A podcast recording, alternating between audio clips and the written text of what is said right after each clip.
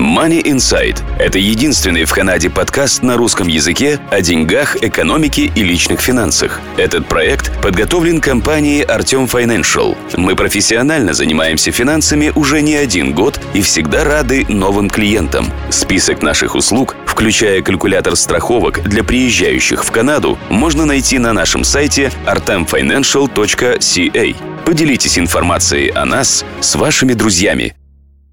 Добрый день, слушатели подкаста Money Insight, вашего подкаста о деньгах, экономике и личных финансах. В студии нахожусь я, Артем Бычков, и сегодня у нас в гостях Александра. Александра, привет. Здравствуйте. Здравствуйте. Сегодня мы поговорим на тему роялти. Я расскажу свою историю о том, э, как я получаю деньги от продажи своей книги. Несколько человек обращались ко мне и спрашивали, как можно написать книгу и как можно выставить ее на Amazon. И, соответственно, сегодня мы расскажем, дадим информацию на эту тему, дадим какие-то примеры. Александра Давай начнем с того, что такое роялти. Роялти – это юридически обязательный платеж, выплачиваемый физическому или юридическому лицу за постоянное использование их активов. Сам термин возник из-за того, что в Великобритании на протяжении долгого времени а, золотые и серебряные рудники были собственностью короны. И такие царские металлы а, можно было добывать только в том случае, если производилась выплата роялти короне. Хотя само слово, насколько я поняла, пришло к ним из французского языка. Выплаты роялти могут охватывать множество различных типов собственности. Некоторыми из наиболее распространенных видов лицензированных платежей являются роялти за книги, патентные отчисления и роялти за франшизу. Здесь я хочу отметить, что роялти, первоначальный платеж за франшизу и роялти – это немножко разные выплаты. Вот, например, первоначальный взнос, э, единовременный взнос за франшизу за Макдональдс, корпорация Макдональдс, как бы составляет до 45 тысяч долларов США. Ну и потом уже выплачивают. Месяц, год это? Это единоразовая выплата 45 тысяч, а потом уже а, роялти, которые рассчитываются по другой схеме. Дальше идут у нас роялти за добычу полезных ископаемых. Те, кто живут в Альберте или со скачиванием, кстати, могут, может быть тема интересная, так как жителям Альберта принадлежит э, до 81% прав на добычу полезных ископаемых, а остальные 19 принадлежат федеральному правительству, частным лицам или корпорациям. Uh-huh. Вот. Есть специальный калькулятор на сайте э, government, где вы можете рассчитать роялти. Но вот, например, видимо, правительство Альберта рассчитывает их не очень, так как была статья в 2018 году, где говорилось, что четыре, одни из, как бы, из основных э, добывающих компаний в Альберте заплатили э, около 2 миллиардов долларов роялти при профите в 10 миллиардов. То есть было рассчитано, что это где-то 23% профита. Для сравнения, Саудовская Аравия берет 85% от профита, и Норвегия берет 80% от профита. Вот такая вот разница. Не знаю, правда, как сейчас, после ковида много что поменялось, поэтому такая вот общая вводная информация. Давай сейчас немножко расширим эту тему, э, чтобы было более понятно. То есть э, эти добывающие компании, например, работают на там, провинциальной земле, добывают полезные ископаемые, не суть важно там что, э, и земля им не принадлежит на основании того, что им не принадлежит земля, они просто добывают эти полезные ископаемые, они платят в казну там эти 23 или сколько там процентов, и остальное оставляют себе в виде э, профита. То есть, в принципе, довольно-таки неплохой бизнес, если вы... Я знаю, что можно на разных, в разных провинциях, я не знаю, как это работает, даже не буду углубляться, не буду ничего советовать, но я знаю, что существуют сайты, на которых можно зарегистрировать и через эти сайты зарегистрировать и искать полезные ископаемые, то есть как бы застолпить, скажем так, кусок земли, э, там, предположим, в Альберте или в BC или еще где-то, и туда поехать и там начать добывать полезные ископаемые. То есть есть свободные земли, черт знает, где они находятся, э, и если вы там что-то находите, то, соответственно, вы будете платить роялти точнее, роялти, неправильно говорю, роялти с вас будет собирать провинция или там федералы, и вы будете оставлять себе прибыль. Поскольку это находится у черта на куличиках, то довольно-таки сложно большинству людей поехать там в эти северные куда-нибудь территории, большинство людей не будут даже заниматься этим. Я подозреваю, что я сейчас эту информацию дам, но я сомневаюсь, что даже один слушатель э, заинтересуется поисками этих полезных ископаемых через подобные сайты. Э, как я уже сказал, я не знаю, где и как их искать, я просто слышал, я знаю людей, которые э, пробовали это делать, кто-то успешно, кто-то не успешно, но тем не менее можно делать деньги таким образом. Окей, Александр, давай тогда у тебя есть вопросы ко мне, но прежде чем ты задашь вопросы, я как бы хочу еще добавить, ты сказала, что роялти существует от книг, также очень много людей, которые продают музыку, то есть пишут музыку, там пишут песни, и, соответственно, какая-нибудь Металлика, а, там выходит ее альбом, или там в прошлом вышел ее альбом, и они получают роялти с продажи там, кассет, пластинок, э, дисков, чего угодно там онлайн. Э, то есть это тоже довольно-таки прибыльная индустрия. Мы делали подкаст на тему музыки. Люди записывали свою музыку, э, в ее фильмах играли, они с этого получали определенные роялти. То есть э, не только это в книгах, но еще и также в музыке эти платежи существуют. Окей, давай начнем с твоих вопросов. Спрашивай. Вопрос у меня такой. Есть, эм, когда мы делаем таксы, будет ли эти роялти облагаться налогом, если вы их получаете в Канаде? Конечно. Вопрос на засыпку, да? да вопрос на засыпку довольно-таки простой. Это доход, и он облагается налогом, да. Э, да. В Канаде довольно-таки мало э, доходов, ну, определение доходов у всех разное, то есть для кого-то доход, если я получаю деньги, это доход, но с точки зрения государства не все, что вы получаете доход, и не все, что вы получаете, облагается одинаковыми налогами. Приведу пример страховка жизни, например, если вы умерли и кто-то получил от вас, там, наследники получили страховку жизни, она не облагается налогом. Если вы выиграли в лотерею, она не облагается налогом. Если вы получили scholarship от государства там, ну, за учебу, это в большинстве своем не всегда, э, точнее не scholarship, гранты, э, в большинстве своем это не облагается налогом в большинстве.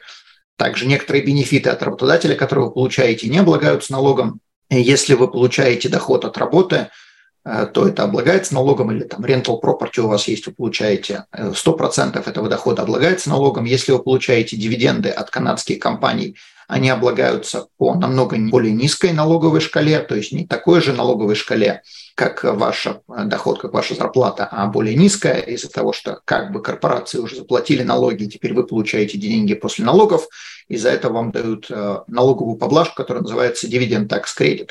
Если же вы, например, какую-то инвестицию купили и потом продали с профитом, то только половина от этого профита облагается налогом, вторая половина приходится вам без налогов.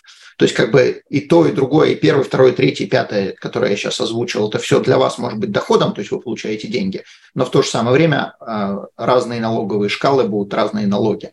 Э, роялти, да, облагается налогом. Когда я получаю роялти за свою книгу, у меня изымается withholding tax – и какая-то часть сразу уходит в государство, потом просто делается adjustment, когда я делаю налоговую декларацию, если я переплатил, то мне возвращают, если я не доплатил, я должен доплатить, но налоги берутся с роялти однозначно, да.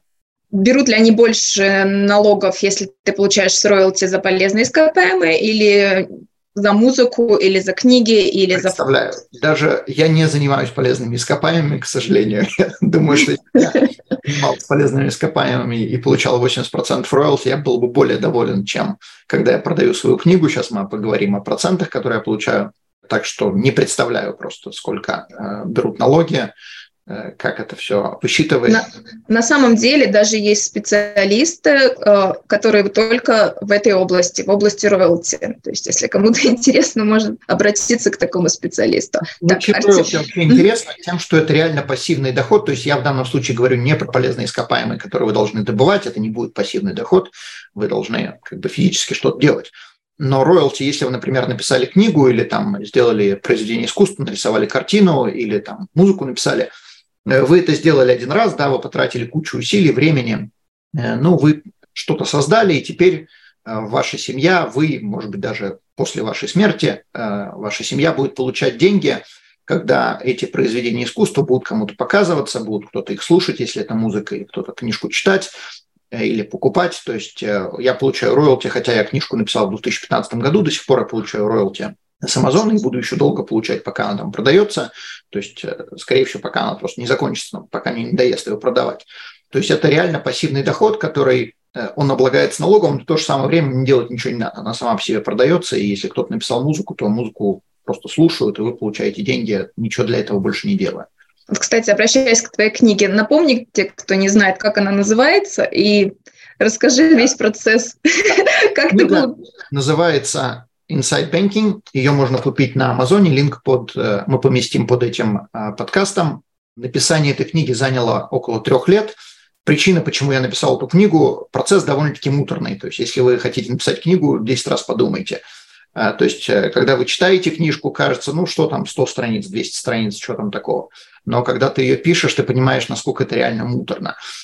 Процесс написания занял э, столько времени еще потому, что английский не является, понятное дело, моим родным языком, и надо было находить, как бы вначале написать на нормальном, хотя бы хоть каком-то грамотном языке, чтобы тот, кто будет э, читать э, редактор англоязычный, чтобы он вообще понял, о чем идет речь. Потому что если написать ее в тарабарском английском языке, то редактор просто не поймет вообще, о чем идет речь, потому что для него мало того, что английский будет непонятен, еще вся эта терминология с финансами и банковскими выражениями не совсем людям понятно.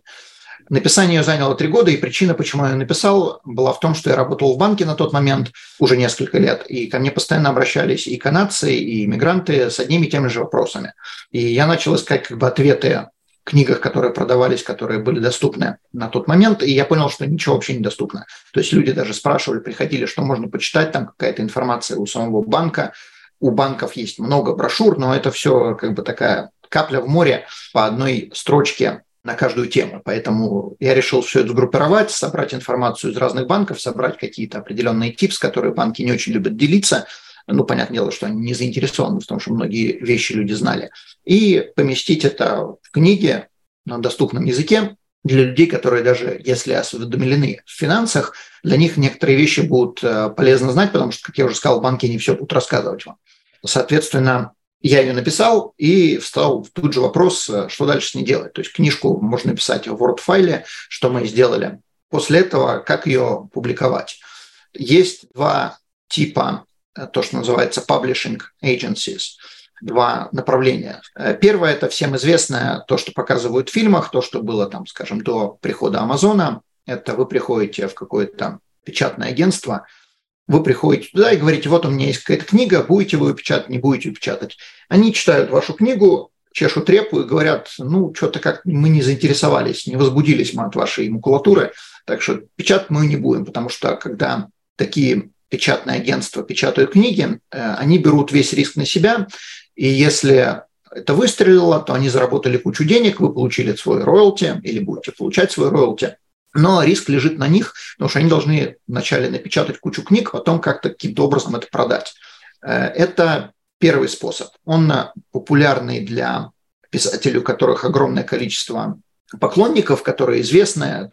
Не знаю, Лев Толстой не требует, наверное, рекламы, и поэтому напечатать его и потом продать не составит труда.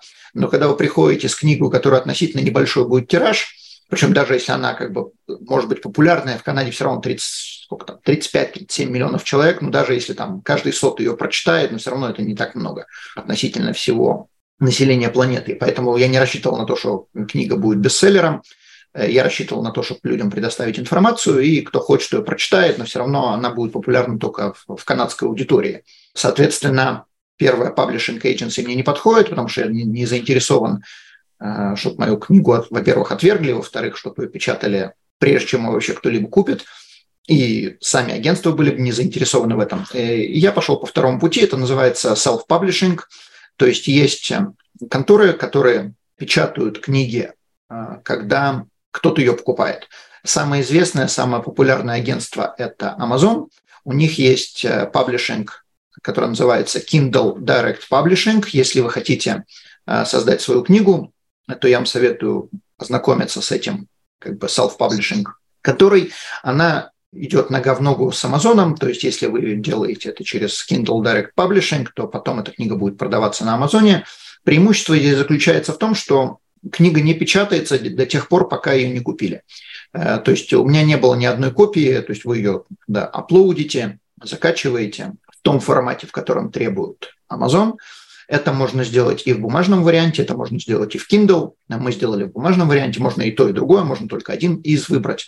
И если вы делаете в бумажном варианте, то, соответственно, ее будут печатать тогда, когда кто-то покупает. Вы можете сами для себя распечатать 100 штук, не проблема. Тогда это будет значительно дешевле. и продавать это, распространять или сколько угодно. Можете хоть 100 тысяч распечатать и ходить там по разным магазинам, предлагать ее. Соответственно, мы ее сделали в бумажном варианте, и причина, почему мы сделали только в бумажном варианте, не в Kindle, потому что мой эдитор, э, женщина преклонного возраста, она была профессиональным редактором довольно-таки большое количество времени, и для нее Amazon был относительно новой вещью. Э, то есть она была чуть ли не испытывала на мне Amazon. Э, у нее это довольно-таки неплохо получилось, но поскольку она всю жизнь занималась бумажными книгами и никогда не занималась дигитальными, то формат, который она выбрала для моей книги – для Kindle он совершенно не подходил. И для того, чтобы запихнуть ее в Kindle, надо было полностью переделывать всю книгу, весь формат. А это еще довольно-таки немало количество времени, потому что там определенный размер картины должен быть, определенный размер, там, какое-то расстояние между полями. Короче говоря, всю книгу надо было заново переделывать, и мы просто плюнули на это дело и решили оставить ее только в бумажном варианте. Mm-hmm. Но, тем не менее, если бы мы сделали в Kindle, то ее можно было бы продавать без всякого печатания, поскольку это Kindle, это просто ты скачиваешь себе на электронную книжку и читаешь, и тогда бы роялти, скорее всего, было бы больше, потому что тогда печатать ничего не надо. Моя книга продается за ту цену, которую я сам устанавливаю, то есть там есть диапазон, сколько минимум а, Amazon требует и сколько максимум, поскольку она в определенную категорию попадает, сколько я максимум могу запросить за эту книгу, и вот в этот диапазон от сих до сих я могу выбирать любую цену. Соответственно, Amazon с меня берет 60% э, роялти, то есть он забирает с меня 60%, вставляет мне 40%. Это с учетом того, что книжка еще печатается. Э, то есть если книжка не печаталась, тогда бы роялти мне доставался больше, и э, ее можно было бы даже делать дешевле, но я получал больше из-за этого. То есть если вы какую-то книжку создали и, соответственно, поместили ее, ну, причем на любом языке ее можно делать. То есть Amazon вообще фиолетово, хоть на Бургунде каком-нибудь сделайте, Э, там, у вас будет два покупателя, Амазону все равно, главное, да, разместили, и у Амазона нет никаких расходов до тех пор, пока книгу не купили. То есть купили, они ее напечатали, тогда, соответственно, после того, как они получили платеж, они ее распечатали, до этого у них нет никаких расходов, э, поскольку это все делается в электронном варианте. Э, поэтому, если вы хотите напечатать книжку, в смысле не напечатать, написать книжку или нарисовать книжку, если вы будете делать карикатуры, то, на мой взгляд, это очень неплохой вид пассивного дохода, а поскольку можно, не знаю, сказки писать, можно карикатуры какие-то делать, если вы профессиональный художник, то можно сделать книжку, разместить ее на Амазоне, продавать там за 5 долларов, вы будете получать, не знаю, 1 доллар а, роялти с этой книжки, но тем не менее вам нравится то, что вы делаете, особых расходов у вас нету после этого, и вы будете получать доходы столько, сколько книжка будет продаваться. Преимущество заключается в том, что э, я вот разместил эту книжку на Амазоне в 2015 году, как я сказал, я ее поместил туда, и вот с того момента я, по большому счету, туда даже не заходил. То есть мне приходит раз в месяц, мне приходит роялти на мой банковский счет, раз в год мне приходит налоговая декларация, сколько с меня сняли налогов. Книжку можно продавать по всему миру, потому что Amazon есть по всем, во всех практически странах мира. Моя книжка, как я уже сказал, она никому не будет интересна за пределами Канады, но только если человек не собирается в Канаду переезжать. А если вы будете делать какую-то литературу, которая будет интересна за пределами Канады, то вы будете еще больше получать роялти. Я не знаю, по какой причине, но если книжка, моя книжка конкретно, продается в Канаде, я получаю 40% роялти. Если она будет продаваться вне Канады, например, в Америке, я буду получать чуть больше. Не помню точную сумму, но, скажем, 50%. Почему? Да, я вот говорила, что для натуральных ресурсов есть калькулятор, где можно это все рассчитать. Если человек делает книгу, неважно какой, да, есть ли такого типа калькулятор, где он может посчитать, потому что ты говоришь, что если издавать э, электронный вариант, один тип роялти, да, одна сумма, если э, печатать, то другая, как человек может определиться, ну, сколько он получит? Я думаю, что на, на этом Kindle Direct Publishing это самое большое, насколько я знаю, э, self-publishing агентство, оно совершенно не единственное. И причина, сейчас я отвечу на твой вопрос, но прежде чем я хочу расширить вы не обязаны делать через Kindle, э, есть другие self-publishing, вполне реально, что там роялти будут больше, но причина, почему я выбрал Amazon, потому что тогда не надо думать, э, через кого продавать. То есть теоретически вы можете сделать через другое агентство, но потом как вы эту книгу будете распространять на своем сайте, ну, может быть, это будет интересно, доступно, но тем не менее, кто знает, сколько людей зайдет на мой сайт. Там 10-20 человек в то же самое время на Амазоне заходит намножко больше, немножко больше. Э, поэтому все зависит от того, как вы будете, через какое паблишинг-агентство вы будете это делать, а, как вы будете эту книжку распространять. И я думаю, что если вы зайдете на Kindle Direct Publishing, то там вы сможете приблизительно рассчитать, но я бы рассчитывал приблизительно из расчета 40%. Э, то есть это, на мой взгляд, это нормальный... То есть, конечно, это 60% Amazon забирает себе, но в то же самое время не забывайте, что они должны печатать книжку, это тоже стоит денег. В эти 60% это входит. Если бы я печатал, то мне бы печать стоила намного дороже, чем это стоит Амазону. Второе, они сами занимаются пересылкой. То есть мне это тоже ничего не стоит. Если бы я это сам посылал или это как-то продавалось бы, это тоже стоило денег. То есть я мог бы найти какое-нибудь другое а, паблишинг-агентство, может быть, я получал 80%, они получали 20%, но теперь вся эта головная боль, пересылка, продажа – это на мне. Ну, я предпочитаю, чтобы на мне это не лежало, чтобы они за это отвечали. Соответственно, если вы будете делать через Amazon, считайте 40%, это будет reasonable. Также вы можете сделать э, книжку продавать на своем сайте, распечатать себе там, не знаю, 300 копий и на своем сайте продавать другие цены и через Amazon, предположим, и на своем сайте установить другие цены и, соответственно, тогда будете получать 100% от продажи своей книги. Но пересылка будет на вас. Вот такой вот расчет. Э, я думаю, что роялти очень сильно зависит от цены. То есть, если я книгу продавал там за 5000 долларов, то роялти, наверное, мне доставалось не 40%, а там 60%. То есть Amazon бы, наверное, э, согласился на меньшее. То есть я не знаю, как там это рассчитывается, определенная формула. Но они э, берут в расчет пересылку, они берут в расчет печать книги, и высчитывают, я подозреваю, что они это делают не конкретно на мою книгу или там Васи Пупкина, они берут просто какую-то категорию книг и смотрят э, в этой категории, мы берем вот такой-то роялти 40%. Если будет другая книга, карикатура, например, то будет роялти другой или там другая ценовая категория. Э, но 40%, на мой взгляд, как я уже сказал, reasonable. Путешествуете? Мы обезопасим ваш путь. Страховки на все виды путешествий приезжающим в Канаду туристам. Калькулятор страховок находится на нашем сайте touristinsurance.ca. Артем, а как долго можно держать книгу на Амазоне? А вот получается, то есть они там через какое-то время они прекращают контракт или если, например, долго они покупают? Им это невыгодно прекращать, потому что если книгу покупают, ну даже если книгу не покупают, вот моя, э, я говорил про моего редактора, одну из первых, самых первых книг она сделала себе. То есть я был у нее там, не знаю, третья, четвертая, пятая книга у нее какая-то была на Амазоне. Но самую первую книгу, которую она разместила, она разместила сама на Амазоне. У нее эту книгу купили всего два или три человека. То есть она сама мне сказала, что я эту книгу сделала просто для того, чтобы попробовать, вот как оно работает. Я как бы всю жизнь занималась э, редакторской работой, сама решила что-то там написать, какую-то коротенькую, сама разместила на Амазоне, просто чтобы, когда ко мне обращаются клиенты, чтобы я узнал весь этот процесс. И, соответственно, у меня на Амазоне эту книжку купили два или три человека. Поэтому Амазону все равно, потому что это же денег им не стоит. Это просто, ну, разместили файл э, на Амазоне в том формате, в котором Amazon требует. Окей, теперь, когда эту книгу покупают, Amazon получает деньги. Зачем ему прекращать этот контракт? То есть, ну, на меня никто в суд не подает за то, что я там копирайт нарушал. Соответственно, зачем Амазону э, отказываться от доходов? Нет, абсолютно. Ну, то есть у них нет каких-то временных рамков, там, 10 лет, 30 лет, 50 лет? Я, я, такого не знаю. То есть не мне знаю, никто да. такого не говорил. Есть на Амазоне полно книг, которым там уже по 30-40 лет.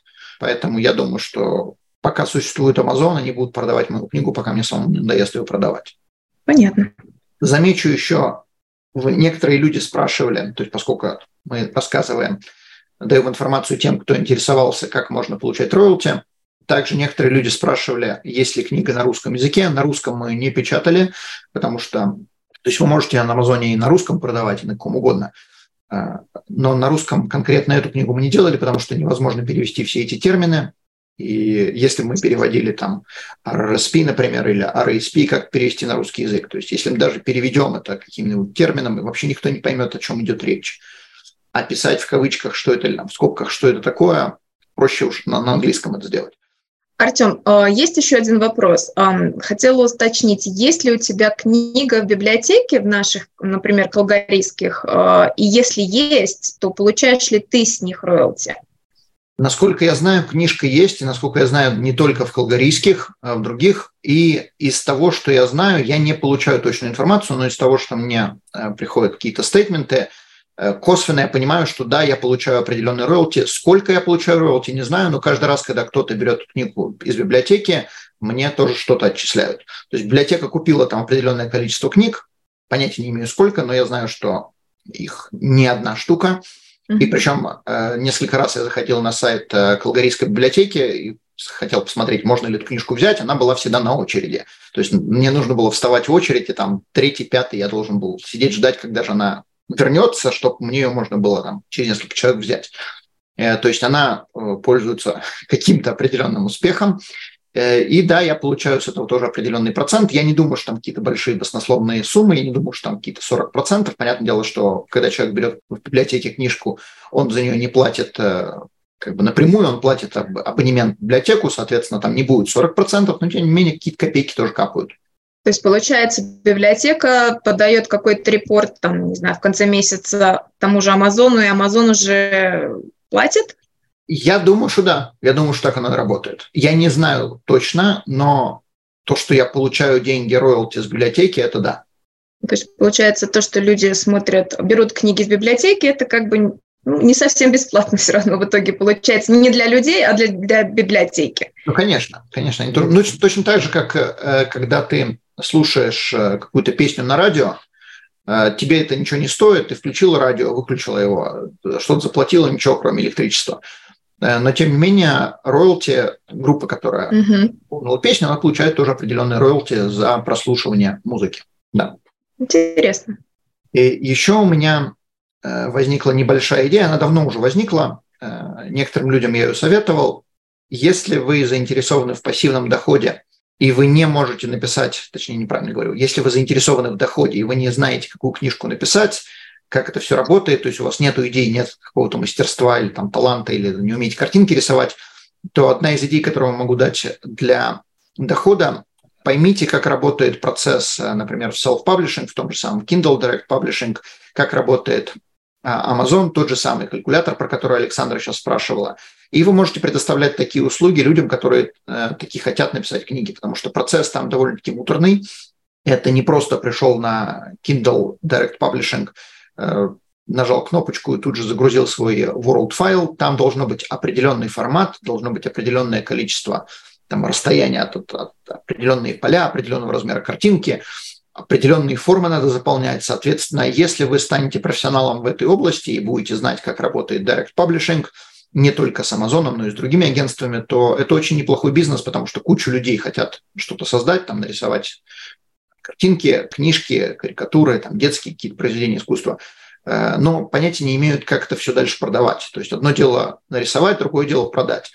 И если вы сможете таким людям помогать, то точно так же можно создать подкасты, точно так же можно создать видео и помогать людям в продвижении их товаров через Amazon. Одна из вещей, которые вы можете также делать, многие это не знают, у Amazon есть сайт, мы также разместим линк под этим подкастом, где вы можете зарегистрироваться и предлагать товары Амазона через свой сайт и, соответственно, referral fee. И вы будете получать referral fee, если вы продаете товары Амазона. То есть вы не на своем сайте продаете, вы помещаете на своем сайте линк на Amazon товары, и если человек что-то покупает, причем даже не обязательно этот товар, он может купить что-то совершенно другое, вы получаете процент от продаж.